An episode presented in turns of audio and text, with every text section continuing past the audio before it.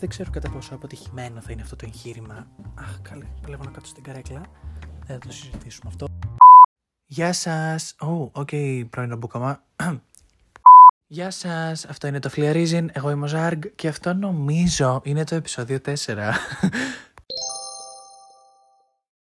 Η ώρα είναι 8:41 το πρωί, το σχολείο μου τελείται υποκατάληψη και εγώ αυτή τη στιγμή βρίσκομαι στο σπίτι μου και αποφάσισα να κάνω αυτό το podcast. Ναι, δεν έχω κάτι άλλο.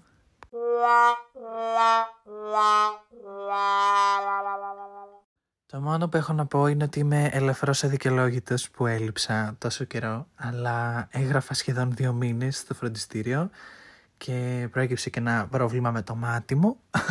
Οπότε εντάξει, τώρα ζω και είμαι εδώ. Δεν έχει κάτι άλλο.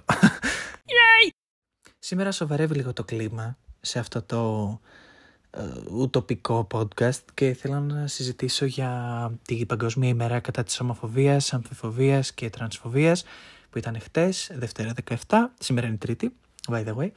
Και ναι, εντάξει, θα προσπαθήσω να βάλω ένα τόνο από τη δική μου γλυκύτητα και το δικό μου sparkle και quirkiness, αλλά εντάξει, η κατάσταση είναι λίγο... Οπότε...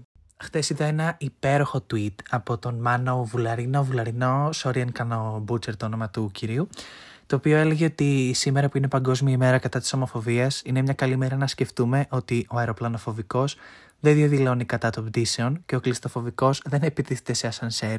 Ίσως η σωστή λέξη είναι ομοεχθρικός, αν και το μισάνθρωπος ταιριάζει επίσης. Επέλεξε να μιλήσει facts. Δηλαδή ήτανε... Να κάνουμε λίγο ένα breakdown λίγο της λέξης ομοφοβία, ομοφοβικός. Τι φοβάστε? Δεν ξέρω σε ποιον απευθύνομαι, αλλά θέλω όντως να ρωτήσω. Τι φοβάστε? Τι είναι να φοβάσαι? Δεν ξέρω, έχω καταλάβει τι συμβαίνει. Δεν θέλω να απευθυνθώ αποκλειστικά στην ηλικιακή ομάδα των 50, 60, 70, εκεί 40, ξέρω εγώ, τύπου στους γονείς και στους παππούδες. Είτε, εντάξει, έχουν ζήσει σε άλλες εποχές, με άλλες καταστάσεις, όχι ότι τους δίνει το ελαφρυντικό να είναι ηλίθιοι, αλλά εντάξει, είναι μια παραπάνω κατανόηση που πρέπει να δείχνουμε σε ορισμένους ανθρώπους οι οποίοι δεν έχουν ζήσει παρόμοια πράγματα που ζούμε εμείς. Αλλά θέλω να απευθυνθώ κυρίως στην ηλικιακή ομάδα των 16 έως και ξέρω εγώ 20 κάτι και λίγο παραπάνω, όπου είναι κυριολεκτικά ανεπίτρεπτες αυτές οι συμπεριφορές και αυτές οι αντιλήψεις να υπάρχουν και να κυριαρχούν. Δεν ξέρω αν είναι λάθος ή σωστό, αλλά εγώ ορισμένες φορές προσπαθώ όντως να βάλω τον εαυτό μου να μπει στη θέση των ατόμων που έχουν μια ομοφοβική ιδεολογία και μια ομοφοβική αντίληψη. Δηλαδή, αλήθεια, προσπαθώ να βάλω τον εαυτό μου και να πω: σκέψου να ήμουν ομοφοβικός. Δηλαδή, θα έβλεπα έξω ένα γκέι άτομο και θα ήμουν κάπως. Τι. Δηλαδή, δεν μπορώ να σκεφτώ, δεν μπορώ να βάλω τον εαυτό μου στη θέση να σκεφτώ κάτι. Όχι.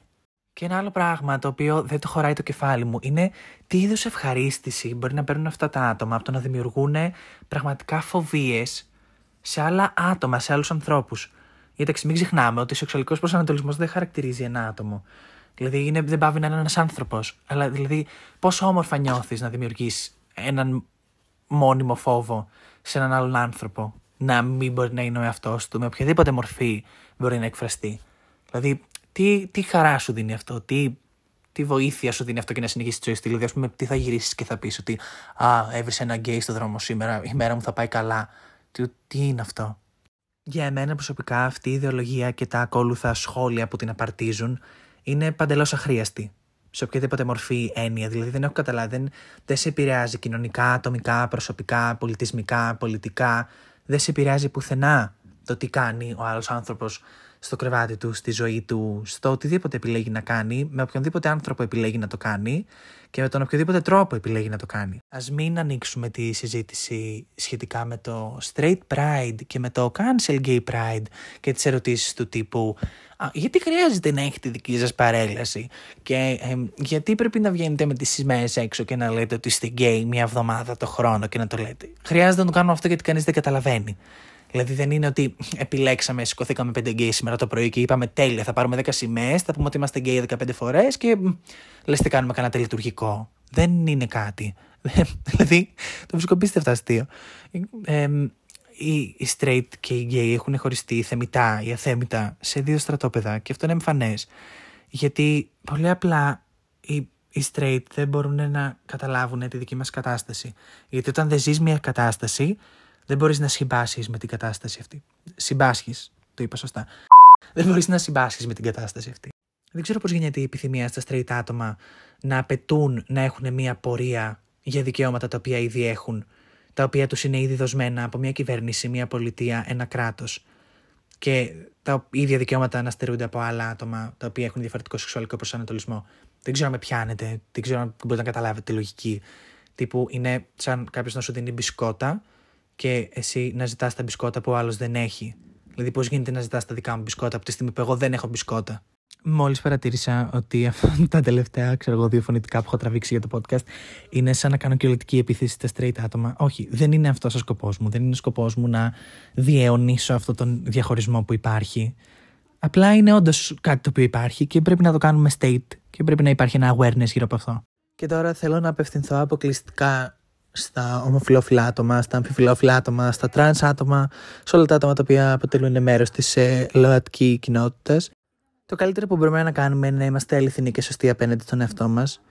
Γιατί δεν είναι δυνατόν να χάνεις τον εαυτό σου και να χάνεις τη δική σου προσωπικότητα, επειδή 5 μαλάκες αποφάσισαν να προσβάλλουν αυτό το οποίο είσαι. Είναι πραγματικά ανεπίτρεπτο και αλήθεια δεν ξέρω πώς είναι δυνατόν ένας άλλος άνθρωπος να το κάνει σε έναν άλλο άνθρωπο αυτό, να του στερεί το δικαίωμα να είναι ο εαυτός του και να του στερεί το δικαίωμα να μπορεί να κυκλοφορεί έξω χωρίς να φοβάται ότι ανά πάσα ώρα και στιγμή μπορεί να τον μπλακώσουν στο ξύλο απλά και μόνο για αυτό το οποίο επιλέγει να φορέσει, αυτό το οποίο επιλέγει να κάνει, επιλέγει να πει.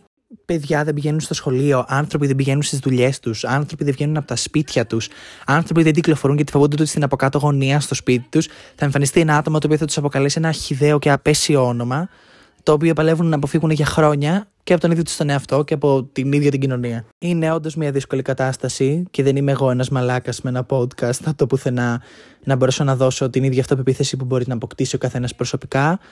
Αλλά αλήθεια, κάντε αυτό που πραγματικά γουστάρετε και αυτό που πραγματικά θέλετε και αυτό που πραγματικά εκφράζει εσάς. Γιατί έτσι είναι ένας καλύτερος κόσμος. Γιατί έτσι έχουμε ανθρώπους που εκφράζονται καλύτερα, έτσι έχουμε ανθρώπους που είναι πιο ελεύθεροι, με καλύτερες επιλογές. Δηλαδή, πραγματικά γράψτε τα όλα, συγγνώμη για την έκφραση, στα παπάρια σας. Έχουμε μία ζωή. Αλήθεια, έχουμε μία ζωή. Τύπου έχουμε 70-80 χρόνια, 90 στην καλύτερη, άντε 100 στους τυχερούς. Για να ζήσουμε τη ζωή μας στο full, να περάσουμε καλά, να είμαστε ο εαυτός μας. Ποιος ο λόγος να ζούμε τα μισά ή έστω ακόμα και το λιγότερο που μπορεί να υπάρξει κανένας περιορισμένος. Απλά και μόνο.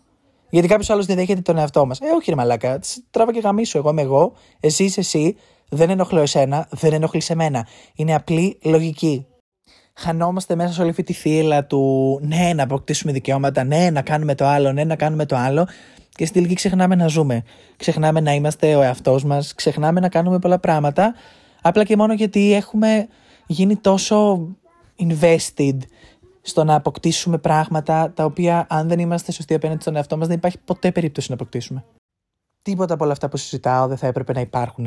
Δεν θα έπρεπε να υπάρχει ο ορισμός της λέξης ομοφοβία. Δεν θα έπρεπε να κάνω αυτό το podcast. Δεν θα έπρεπε να είναι καν θέμα συζήτησης. Η ομοφιλοφιλία θα έπρεπε να θεωρείται και να είναι κάτι normal, όπως όλα τα άλλα τα οποία θεωρούνται normal, πέρα από αυτό. Η ομοφοβία αποτελεί κοινωνική μάστιγα και αποτελεί φοβία για τα άτομα τα οποία απειλεί.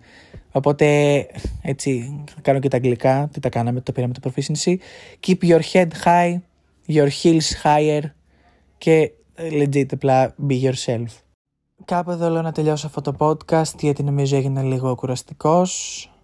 Οπότε ναι, αυτό ήταν το Fliarizin, εγώ ήμουν ο Ζάργ και έχετε όλη μου τη θετική ενέργεια και όλη μου την αγάπη και ό,τι μπορώ να σας προσφέρω με αυτή την μαγευτική και σαγενευτική φωνή μου. Εντάξει. Και ό,τι μπορώ να σας δώσω μέσα από αυτό το podcast, μέσα από αυτό το επεισόδιο. Οπότε ναι, να περνάτε υπέροχα. Καλημέρα, καλησπέρα, καλό βράδυ όποτε το ακούτε. Φιλάκια πολλά!